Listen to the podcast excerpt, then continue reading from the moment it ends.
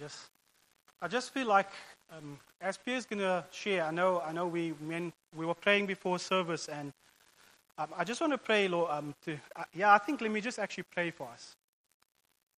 Yeah, Lord, Lord, as as Pierre shares this message today, Lord, I want to pray, oh God, Lord, that there would just be a reverence of you here in this place, Lord. Oh God, Lord, that we would just have, Lord, um, we would just be so aware of your holiness, oh God.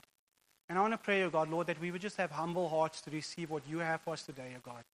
And I want to pray, Lord, for Pierre, Lord, that, that, Lord, that you would even just anoint his words. Lord, that this wouldn't be your words, but it, um, his words, but it would be your words, oh God. And I pray, Lord, give us ears to hear what the Spirit has to say to the church today. Yes, I pray for your blessing and grace upon this message. In Jesus' name, amen. Amen.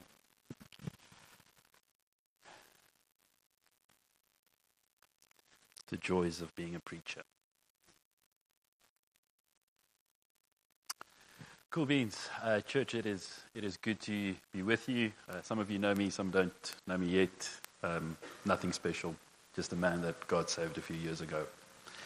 Um, so about three weeks ago, Tony asked me to um, if I would like to share a, a preach, and I love preaching. I love the Word of God, um, and I said yes. And then I started to prep, and. Uh, I want to say this from the beginning. I'm, I'm not preaching as a man who has mastered. I'm preaching with you today that God would do this in my life, that God would help me. Um, see, we, we live in a world where I feel like the gospel has been so diluted. Uh, I was sharing with, with Leroy. Uh, we just prayed a little bit before the service. I said to him, I was listening to a worship song, um, very well-known artist, and uh, actually such a beautiful song until the preacher started to preach. So there was like this interlude and this gap in the song, and the, and the preacher started to, to preach and, and saying, you know, how, uh, you know, God is a God of miracles, and God is a God of restoration, and God is a God of provision, and all these things are true. But the one thing they missed out, God was the God who saved you.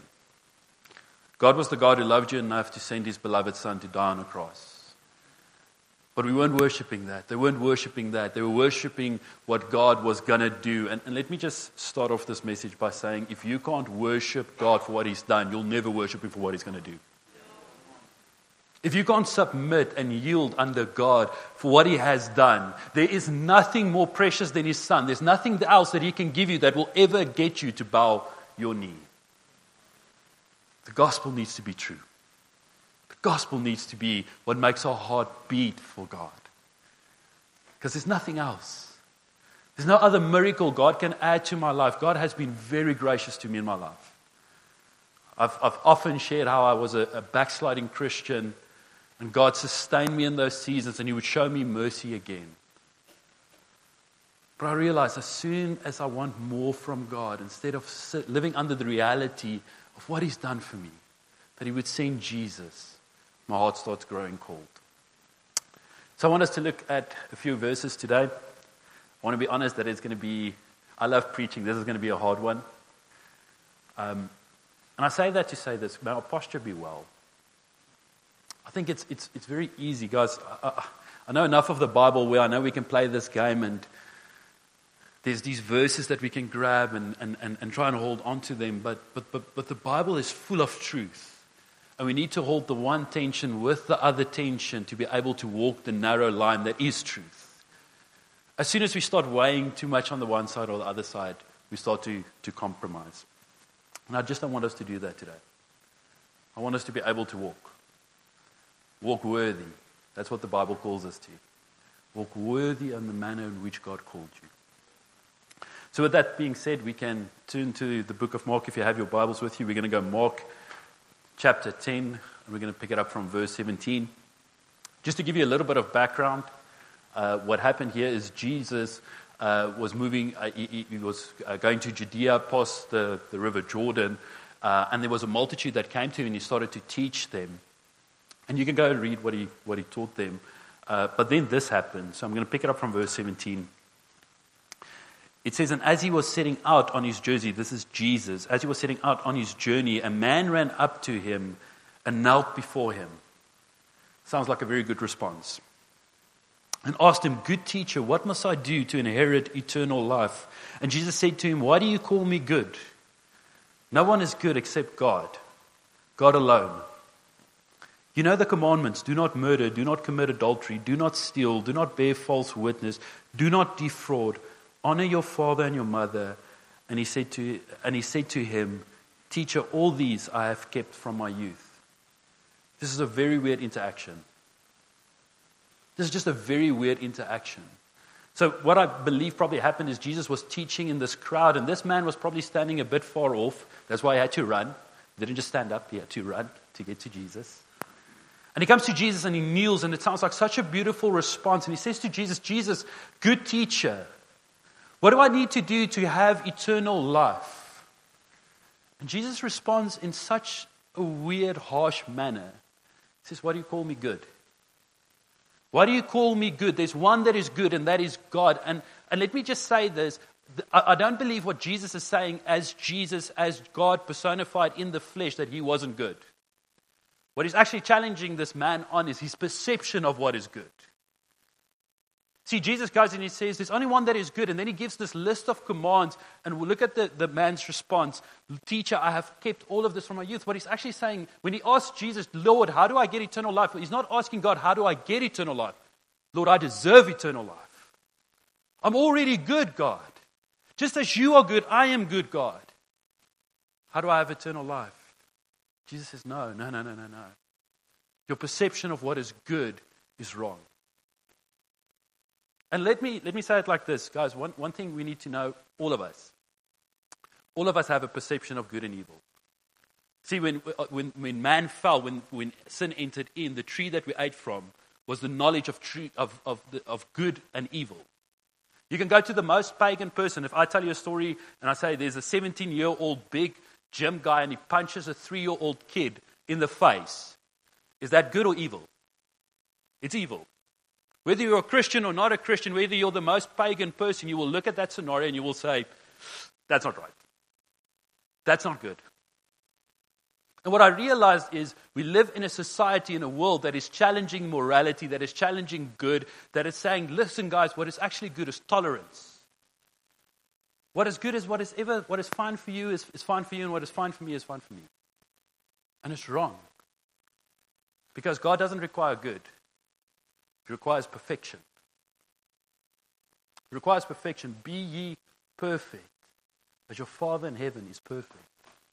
And this puts us in a very awkward situation. Because how many of you are perfect? We fall vastly short. We fall vastly short. So this man goes and Jesus gives him this harsh response. And I want you to look at verse twenty-one. This is where I have to start doing some deconstruction. And Jesus, looking at him, loved him. You need to understand that. Jesus looks at this man. He has, he has some issues in his life. He has a sense of morality, but he's not perfect. But it doesn't exclude God from loving him. Jesus loves him. But what does Jesus do next? Jesus said to him, "You lack one thing. Go and sell all that you have and give it to the poor, and you will have a treasure in heaven, and come and follow me."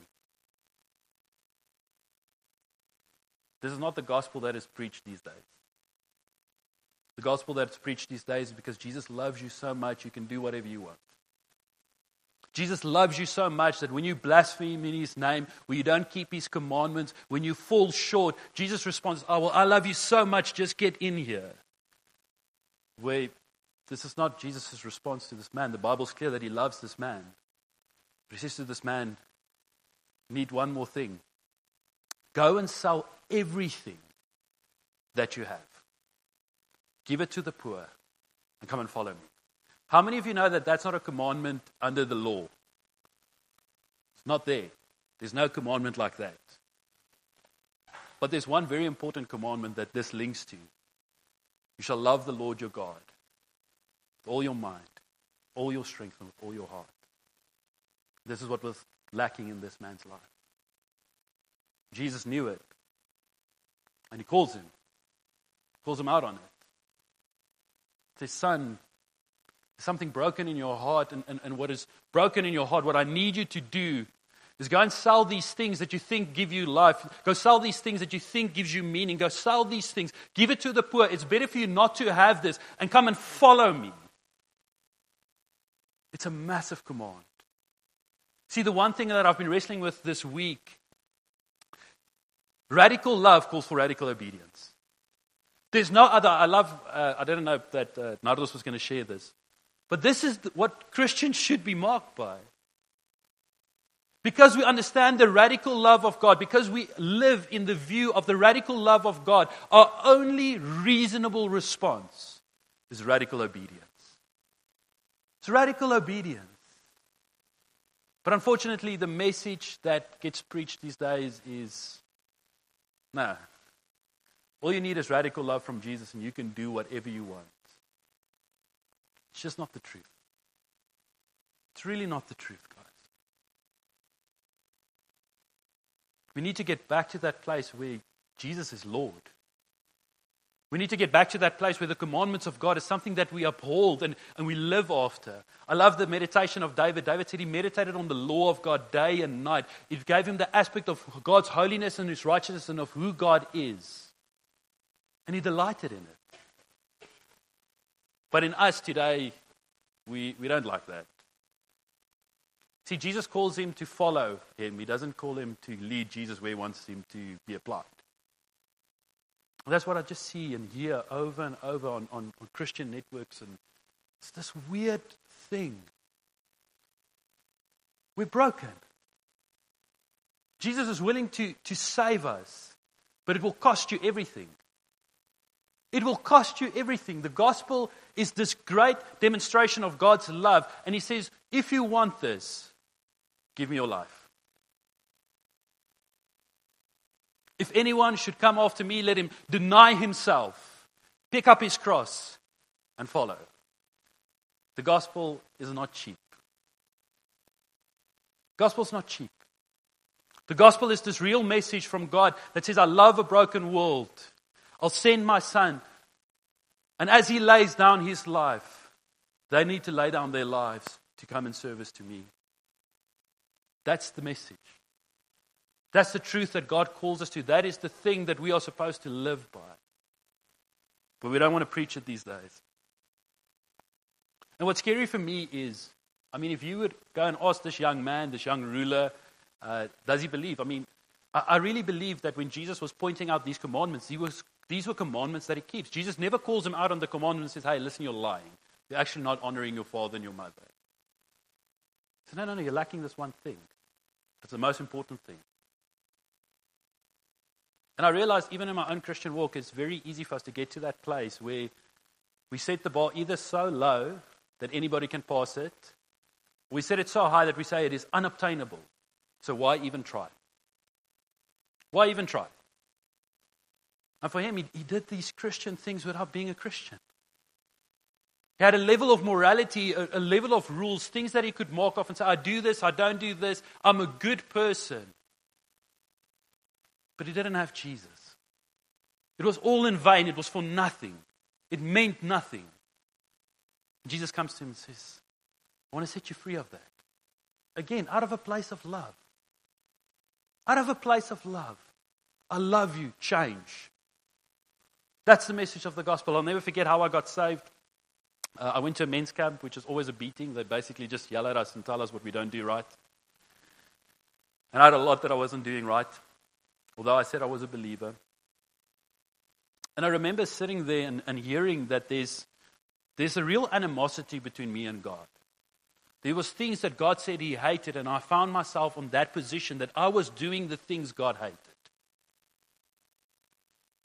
And I remember the call. Son, I love you, repent. I love you, repent. Come to me. And by the grace of God, I, I responded and I repented. And I remember starting to read the Bible. I never knew the Bible, to be honest. Like really, very, very dumb when it comes to the Bible. I remember reading the Bible, and there were so many times where I would read the scripture and I would close that book and I would say, Lord, this sounds like loss.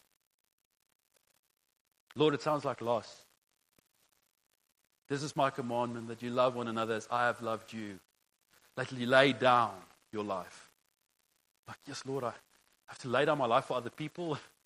It's not in my nature. I love myself. I love nice things. But it was sitting under those things that I had to make a decision. Was Jesus worthy of my life or not?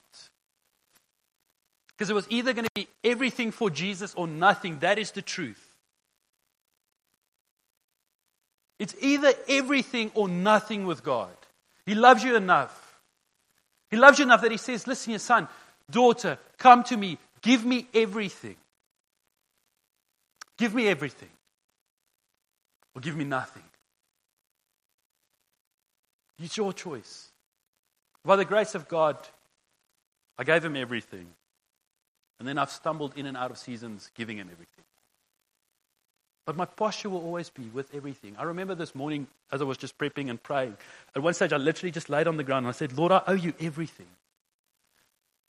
I owe you everything. I am amazed sometimes to stand and to think what my life would be if God didn't interject in my life. My trajectory was one way. I would either die or end up in prison. I was just a worldly, worldly man. But I tasted and I saw that God was good. And I fell in love with Jesus. And I yielded my life to Jesus. And now I'm following Jesus. Not perfectly. But I never want to lose the ideal. I never want to get to that place where I justify living in a place of sin or justify being mediocre when it comes to, to, to the love of, that I have for God. I shared this a few months ago. I was driving and uh, just listening to worship because I'm holy. Just joking. Relax. I remember God speaking to my heart, saying, son, I want you to love me. I remember thinking, like, Lord, I, I'm almost, I, I almost live at the church.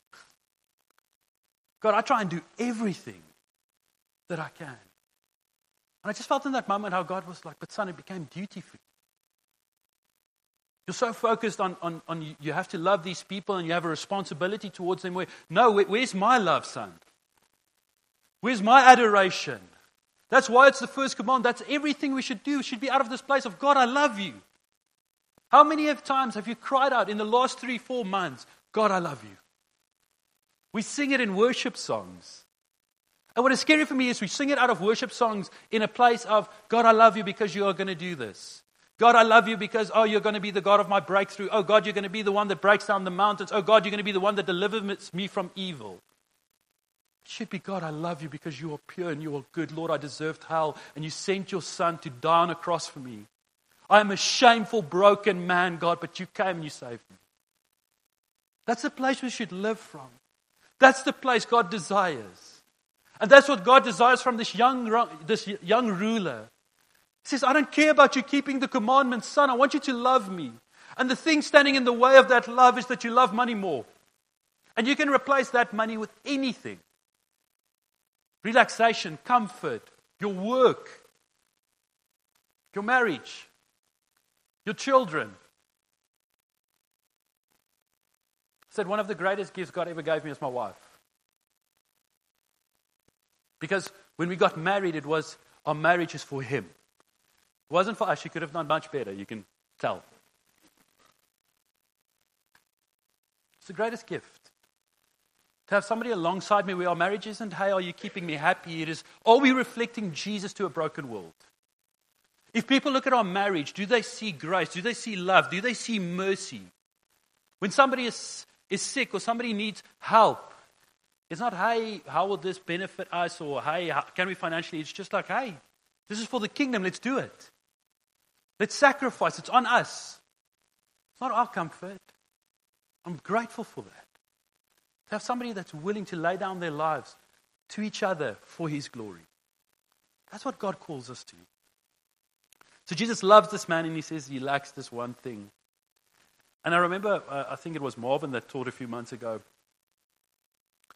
And I think this is what we need to be careful of. This commandment list. Because like I just shared with you, I, I was really, if I say I, I, I live for the church, I really love this church. Love the people of this church. When I look at the church, I also see God redeeming me. It's a man that, that was in ministry and stepped out of ministry, and I thought I was never going to minister again. So every time I step here and I stand in this pulpit, I'm like, God, you did it. You restored me. You redeemed me. So I love the church. But we need to be so careful that we become the type of Christians that know exactly when to lift up our hands, when to, how we should worship, how we should read the Bible, how we should pray, but actually, there's no love of God. Book of Revelation, chapter two. The church of Ephesus is one of the scariest churches ever for me. This was a church that was founded by the Apostle Paul. The Apostle John would minister there for a time period, actually be like the, the shepherd, the pastor at that church. So they were founded on good ground. They were founded by solid men of God. And Jesus in the book of Revelation, this is Jesus, writes this to them. I know your works. Listen to some of their works. Guys, if you ever ask me, Pierre, you, you can pastor a church and they read this to me, I'm like, sign me up for that church. That's a healthy church. I know your works, your toil, your patient endurance, and how you cannot bear with those who are evil. These guys love good. They hate sin. Jesus says that to love me is to hate evil. They get it right. Check one. And have tested those who call themselves apostles and are not, and found them to be false. These guys know theology. They know doctrine. They're able to look at people, and when they come with this false sense of doctrine, they're like, uh-uh, no, no, no. You're trying to change the gospel. We reject you. These are mature people in the Word of God. Sign me up. I know that you are enduring patiently, bearing up for my name's sake, and do not grow weary. These guys can face persecution. If you know the history of the church of Ephesus, they came so radical to conversion that there was no way to make money, because most of their income was through witchcraft and sorcery and stuff like that. So when the gospel started to spread, so many people got saved that they didn't know how to make money anymore, because they weren't trained in anything else. Solid church. And then Jesus says the following. But I have this against you, that you have abandoned your love that you first had. Church that is doing so well, and Jesus looks at them and says, lost your love. Lost your love. I wonder for how many of us, th- this has become second nature. Your life just plays out in church. It's wrong, guys. I said this to Claudette the other day. We were talking. Uh, she shared how much she hated our church, which is good. I love honesty. You said you hated being here. True or not? And they came, they went to a youth camp. So I said to Claudette, I said, okay, Claudette, so what changed? The church didn't change. It's still same leadership. Her circumstances didn't change. She didn't all of a sudden, when she came back, she got this phone call, hey, you're actually now a billionaire. I said to Claudette, you know what changed? When you guys were at that youth camp, you fell in love with Jesus again. The presence of God was so overwhelming that irrespective of what was happening here, there was, Lord, we just love you. And that's why you're back. And now they actually like being here to a certain degree. Fell in love with Jesus again. Fell in love with Jesus again. Let me say this. I've been walking this road for almost fourteen years now, which for some of you, like, that's like, dude, that's nothing. Some of you, it's like, oh, yes, it's long. Oftentimes, I have to fall back in love with Jesus. This becomes duty. This is where my life plays out. This is where I need to be. I have position in this church. I have responsibility in this church, which I do not take lightly. Every now and again, I just have to take that step back and say, Lord, help me to love you. Lord, help me to love you. Help me, Lord, to fall in love with you again. It's as good as I, I have a beautiful wife. It's as good as me making her breakfast, which never happens. Confession time. Taking it to her, and she says, thank you for the breakfast. And I, my response is, well, I better. Better do this. I'm your husband, so court me. So here you go. It would be broken. But how many of us take that with our relationship with God? Lord, God calls you to command. God calls you to give. God calls you to lay down your lives. And, oh, well, I better do this because I really don't want to go to hell. Not what God is after. God is after that you view him and you love him so much that you're like, Lord, I get to do this? Listen to Nardos' ridiculous testimony. She has no more money. And God says, oh, I want you to give. I want you to give without guarantee, without a prophetic word that if she gives, God will do this. Says, Nardos, I'm testing your heart. Testing your heart. Do you love me? Do you love me more than money? Do you love me more than the comfort you have now? Than having that money, knowing where it's going. And that money wasn't for to buy Louis Vuitton. Is that nice shoes? I think so. It's very expensive, so hopefully it's nice. It wasn't for luxury. It was to study. It's a healthy cause. It's a good cause. But in comparison to God, it means nothing. God says, open your hand, Nardos. And she does. I've said I've walked away from many relationships because I've loved God more. Always crazy for me when people marry unbelievers, thinking that it's going to bring them more freedom or more love or more. You're forsaking the one that loves you the most. You're going to sign up for a life of struggle with somebody that doesn't believe what you believe. It's not going to end well for you. Sign up for Jesus. If Jesus says, no, I'll never forget, there was, you can ask my wife, like when I was young, I was quite a good looking guy. And I was involved in youth ministry. And youth ministry is just another name for a dating club, to be very honest. Not always, not always. Marvin's like, how dare you? All youth ministry. It's my previous church. I remember walking in there, there was there was girls that, that asked me, you know, would I date them and, and all that sort of stuff. And they were in church. and uh, I remember how many times God just said no. And I was lonely. But I wasn't willing to lose Jesus for a girl. It just didn't make sense to me. So it would be, I go that night, I'm like, Lord, I really like it. No, thank you, Lord. Uh, no, I'm busy Friday, thank you. I'm praying for Jesus to save you. Um,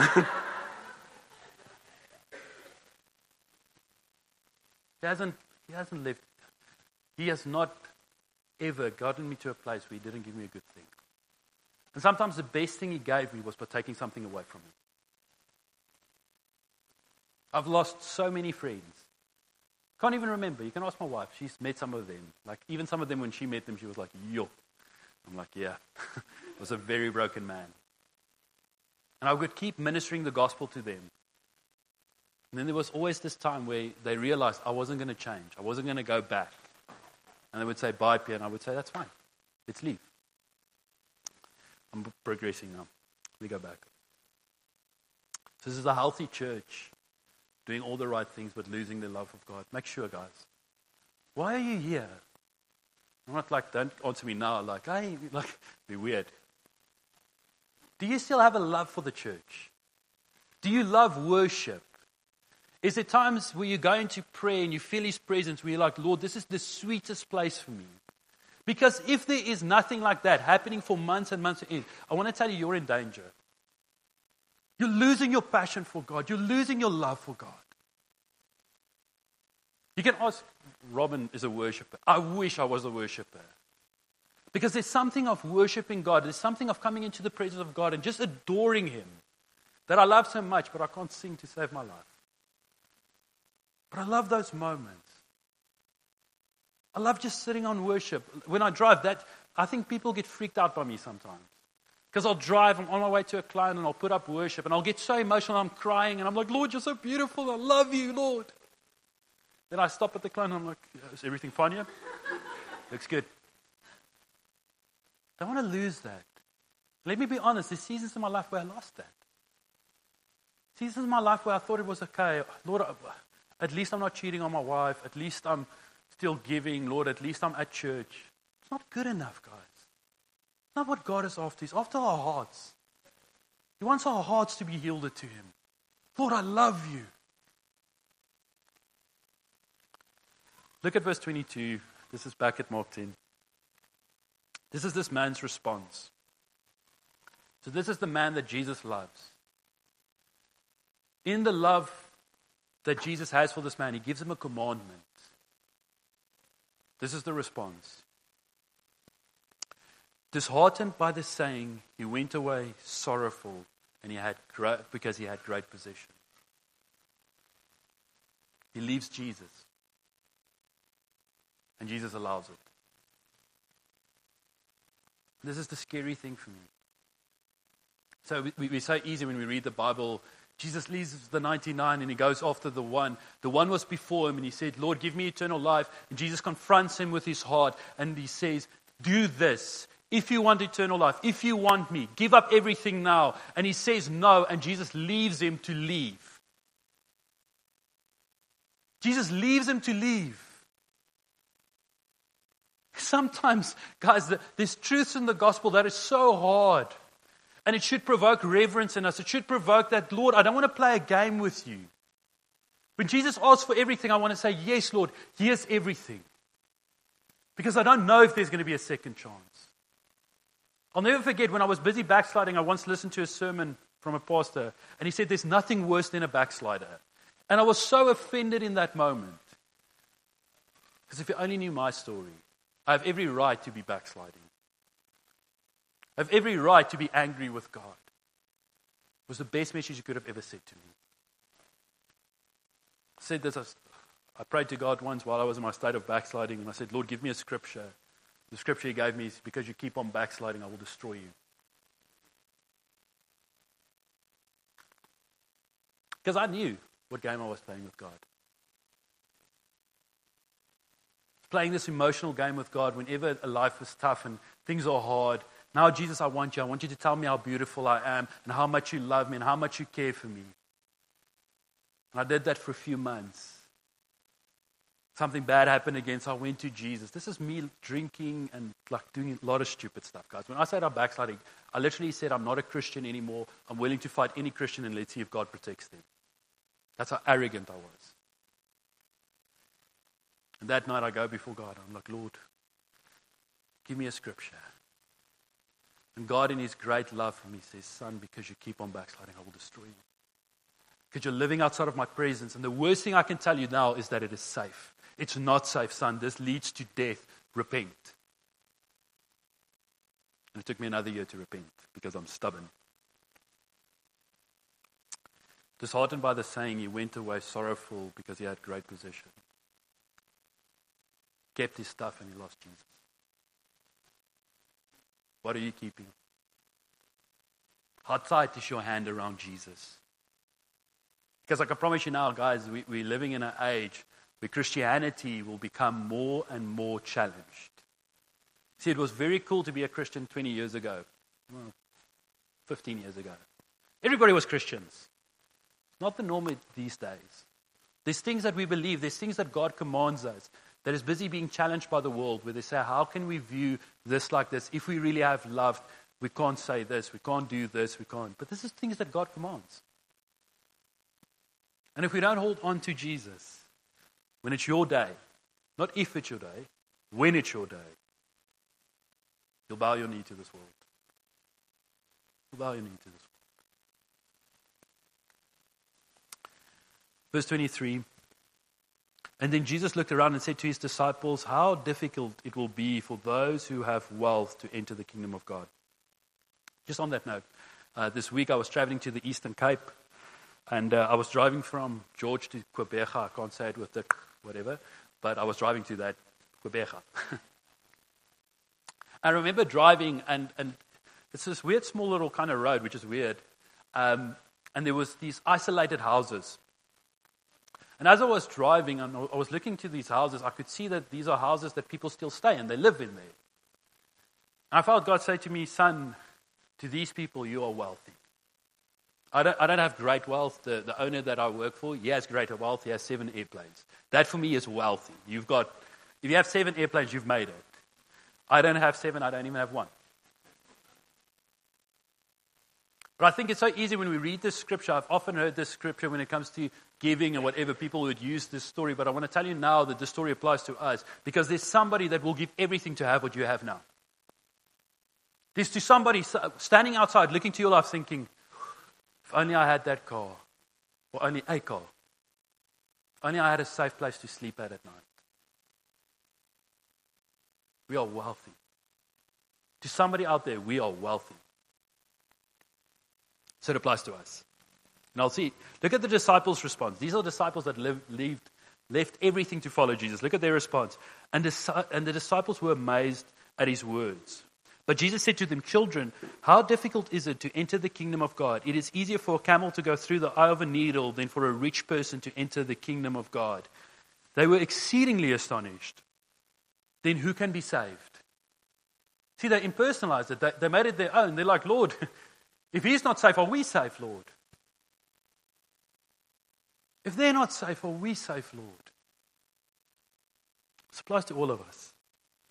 Jesus looked to him and said, "With man it is impossible, but with God all things are possible." This is probably the scripture that you use whenever you need a breakthrough, or needed a wife, or a car, or a house. Then we love this scripture. What is impossible to man is possible with God, where Jesus linked it directly to obedience. He says, in your fallen state, I know that you, you, you, it is not our default position to be obedient to God. But what is impossible for man is possible with God. It's a prayer I pray the most. Lord, help me to be obedient. Because everything in my nature, in my flesh, I love the, the, the, the confession of Paul. He says he beats his flesh into submission. It's not always easy. But stay in the fight. Stay in the fight. Don't give up. The Bible would tell us that the same Spirit that rose Christ from the dead, that conquered sin and death, is now at work in us. It's possible. Lord, help me. These deviances, these sins in my life, God, I don't want them. I'm not going to use your love as this blanket that I am safe. This sin will destroy me. Lord, I need your strength. Deliver me. Save me, God. Let me live a life of obedience. And this is great news for us, guys. See, one of the things that this young man did wrong was he thought he was good enough. But Jesus wanted to show him, no, you need God. The, the, the Bible says this, that God is the author and the finisher of our faith. He owns our salvation. A lot of you will know the scripture that says, uh, work out your own salvation with fear and trembling. What does the next verse say? For it's God that works in us to do and to will as he pleases. This is, you can't do this alone. We are so dependent on God, and that's what Jesus was provoking in this man when he came to God, and he's like, Lord, I just want eternal life. He says, no, you need me. And you don't just need me to get eternal life, you need to walk with me into eternal life. And it calls him to something so serious, and, and I believe the heart of Jesus was, he wanted to provoke him to a place where this man would say, Lord, help me, I don't know how to sell all these possessions. twenty-three, twenty-four, however old he is. It took me a lifetime to get this stuff. God, you're asking me to give it up. Help me. Help me, Lord. But instead of asking for help, he says, Jesus, in comparison to what you are and who you are, will keep the possessions. And he walks away. With man it is impossible, but with God, all things are possible. It's not just for your miracle.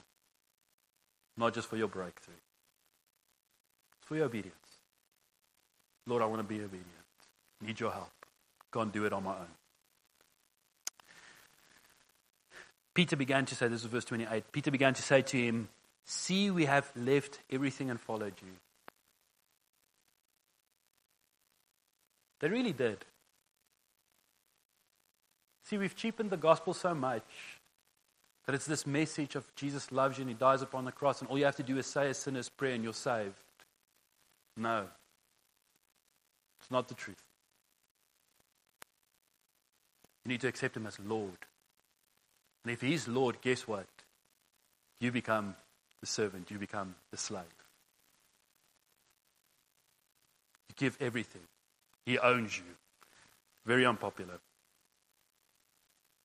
This is what the disciples did, and this is still the call for Christianity. Jesus himself teaches this. If anyone should come after me, let him deny himself. Pick up a cross. That's not a, that's not a nice thing to pick up. The cross is literally an instrument of death. Jesus says, you want me? Pick that up. Let's start walking. Truly I say to you that there is... Okay, Peter began and said to him, see, we have left everything to follow to you. Then Jesus says this. Truly I say to you that there is no one who has left house or brother or sister or mother or father or children or lands for my sake and for the gospel. Before we go further, what Jesus says, listen, everything that has to be sacrificed. Listen to everything that has to be sacrificed. Brother, sister, mother, father, land, possessions. That's what Jesus calls us to. Is he more precious than anything else? And it's unpopular. Jesus himself said, if you, if you, whoever loves mother or father more than me is not worthy to be called my disciple. Good catch, Leroy. Price is still the same, guys. We do not have a twenty twenty-three version of the gospel. You were bought at an extremely, extremely high price. It required blood.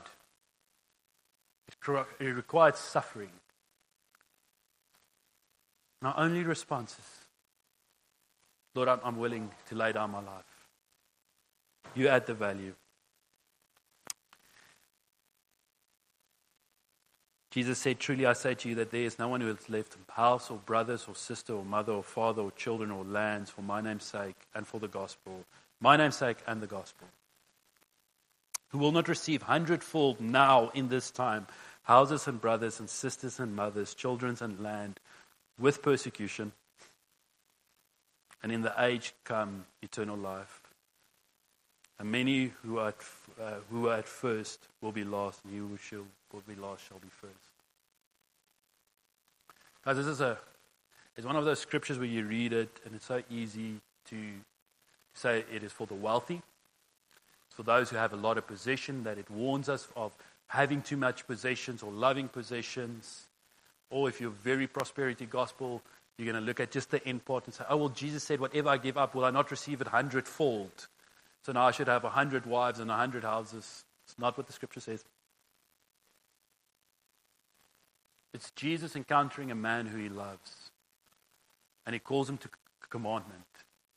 He calls him to lay down his life. He calls him and he says to him, son, you, there's certain commandments that you keep that are nice and easy for you. But your heart is far away from me. And I want your heart to be close to me because I love you. And he calls him at a price. This is not the only man that experienced this. Jesus had disciples. It grew to the seventy-seven, and it grew even more than that. Jesus does a very profound teaching where he says, whoever drinks, does not drink of my blood and eat of my flesh has no part in me. Sounds like a cult. It's scary. For us looking in, it's easy now to say, no, we understand what he meant. But for them, it was hard. And it says the disciples left him. And he turned to the twelve. And he asks Peter, and he says to them, will you also leave me? He says, Father, how, how can we leave you? You have, you have eternal life. We have nowhere else to go. That's what we have in Jesus. Jesus is most beautiful. There is nobody that will pay your price. I said this to, I think I was speaking to patients the other day. One thing I realized as a Christian is there was nobody else that was going to show up and pay my debt. There was just nobody. And even if I had somebody that said they would, they didn't have the means to pay my debt because it required perfection. And I was thinking of, we, we make this idea where we think Satan wants us, that he sees our worth. He doesn't. He only wants you because of the worth that God sees in you. The only reason he wants you is because you are precious to God. That's why he wants to destroy you. It's not when he looks at you and thinks, oh, you're amazing. No, probably thinks you're not that good. And he's probably right. But because you're so precious to God, he wants to destroy you.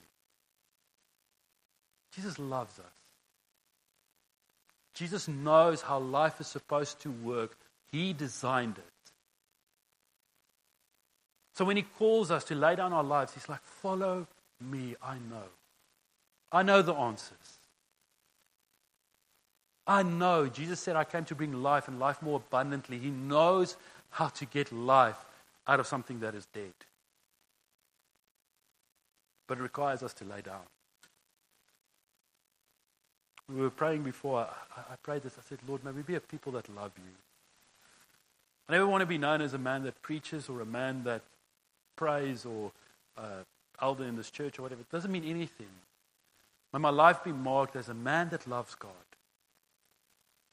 Man that loves God, and because I love God, there's things I do. Jesus said, if you love me, you will keep my commandments. What commandments is Jesus putting on your heart? What is Jesus calling you to? If there's no change, guys, you're in trouble. You're in trouble. We always sing that song, or we'll say this. It is impossible for us to encounter Jesus without changing. And that's a true statement. Because otherwise, you're not walking with Jesus. Jesus requires change. Jesus will not let you stay the same. He requires you to change. Otherwise, it's you walking away. He still loves your walking away. It's exactly what this man did. And my hope and my prayer is that eventually he came to his senses. We don't know.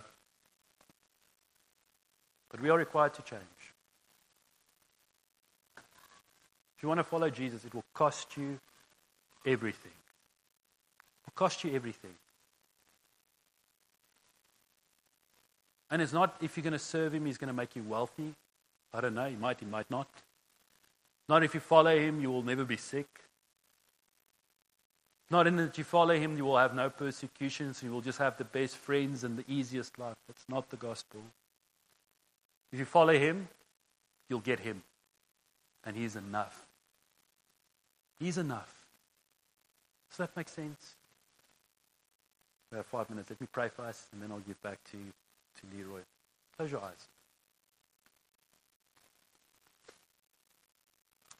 Father, I want to pray for your church as I pray for myself, God. Lord, you call us into a life of obedience. Lord, your, your heart's desire for us is to love you. Lord, and it's so easy for us, God, to, to do certain Christian things that we know are, are lined up with Christianity. We give money, we, we worship, we, we pray, God. But our hearts are far from you. Father, my prayer is, God, would you restore our love for you? God, I pray as, as David would pray in Psalm fifty-one, restore the joy of our salvation, Lord. Take us back to that place where we have, where we fell in love with you the first time, where we saw the price that you paid, how you nailed my sin on that cross, God. Lord, help us to fall back in love with you, God. Lord, and I pray for those, Lord, Lord, I, I do not want to bring any condemnation. But Lord, I pray, God, that there would be a seriousness in reevaluating our lives and why we do what we do. It's not good enough, God, that we just keep the commandments for the sake of keeping the commandments. It's not good enough, God, that we can speak Christianese and we can say certain things. No, God. You desire us to love you. And our only reasonable response, Lord, is a glad submission of laying down our lives. Lord, would you help us? Would you help us, Lord, as your word says, by the authority of your word, what is impossible to man is possible with God. Lord, I pray for all of us, God. Maybe even in areas of our lives where we are struggling, God, would you come and bring breakthrough? Would you come and deliver us? May we share testimony of I was stuck in this. I couldn't, I didn't think I was able to conquer it. But Christ came and he delivered me. Lord, would you come and set your people free? It's for your beautiful name I pray. Amen.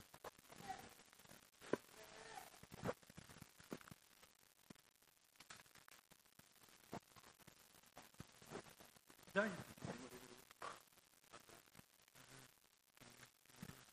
One. Can we? Yeah. One. Yeah.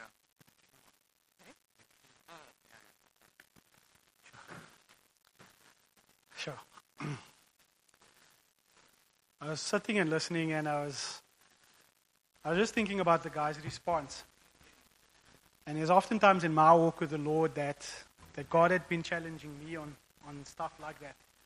And I often think, you know, with if there's any area that I've been challenged the most in is the area of your first love and losing that. And I remember a while ago, um, God had reminded me through a picture. I had this picture with Zinedine sitting on my back while I was reading the Bible, and at the time, I lived in a separate entrance with my mom, um, at my mom's place. And it was a quite a small space. And, and I'd always told myself, like, you know, when I get my own place, I'm, I'm going to have this room, and I'm going to turn that into, that's going to be my prayer room, you know. And this picture reminded me that Zinedine had found me spending so much time with the Lord because I really loved spending time with God. And God had challenged me on that. And it's like, the thing about loving Jesus is it's, it's going to cost you a lot of things. And oftentimes we can accumulate wealth and we can accumulate, um, not saying that I'm wealthy, accumulate things, and then all of a sudden your attention starts to go to those things.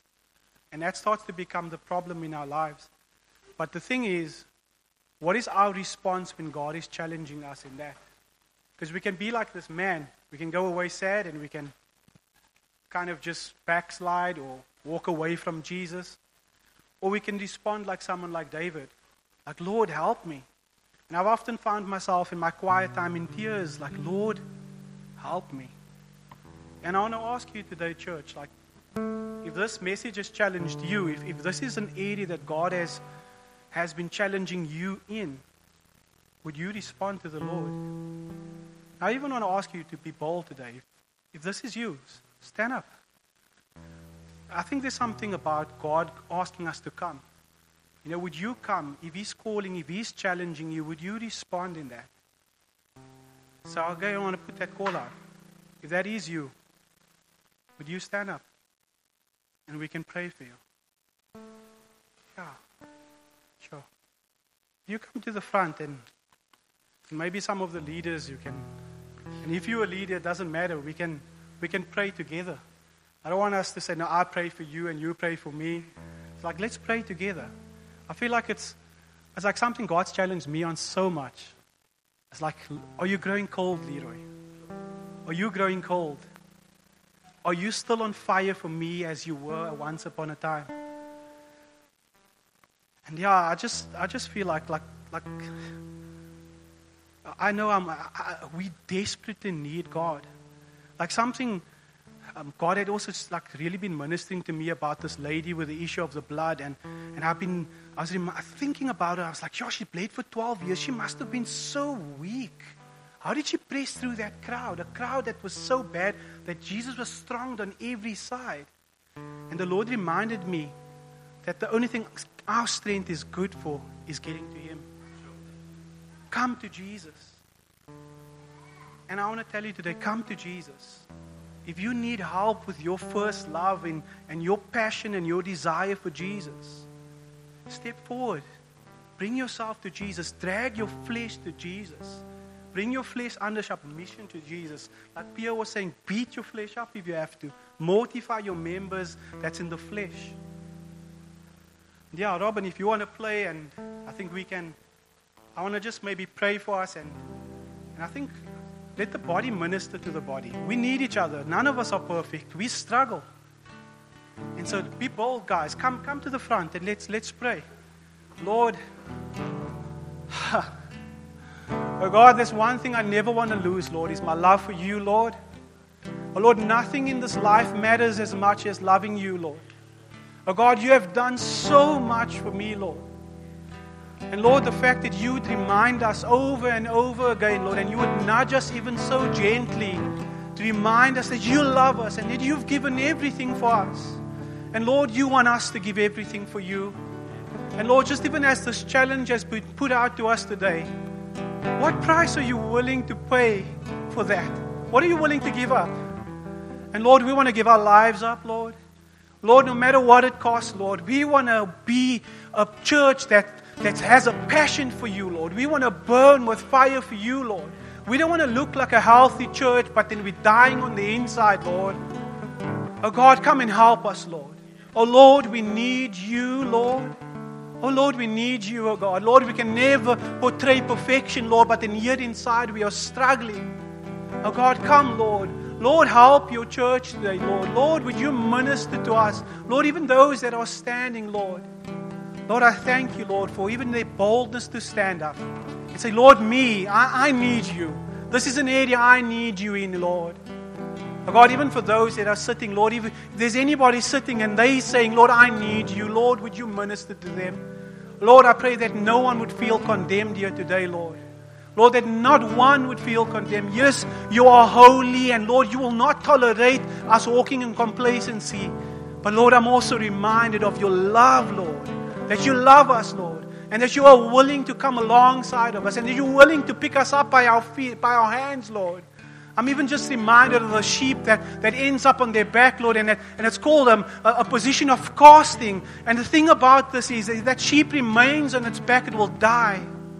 But the thing about it is the shepherd comes alongside that sheep and he lifts that sheep up gently and he establishes that sheep's feet, and, and then the blood flow comes back into that sheep's legs, and he, he, he gently nudges that sheep, and that sheep goes and they walk again. And Lord, I'm reminded, Lord, that we need you to establish our ways. Sometimes we can feel like a sheep that's laying on its back. We can feel like a sheep that's lost its way. But Lord, I'm reminded that you are the good shepherd that goes after that one that's lost. And Lord, I want to pray today, Lord, ignite your church, Lord.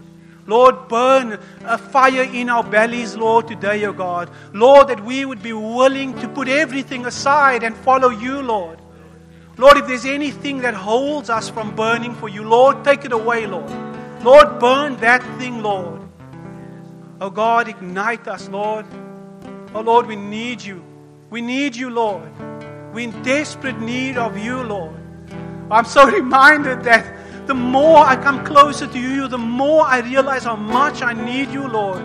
Oh God, let us never forget how desperately we are in need of you. Even our very breaths are dependent on you, oh God. Oh Lord, have your way among us, Lord. Define us today, Lord. In Jesus' name, oh God. Oh Lord, come, Lord. Amen.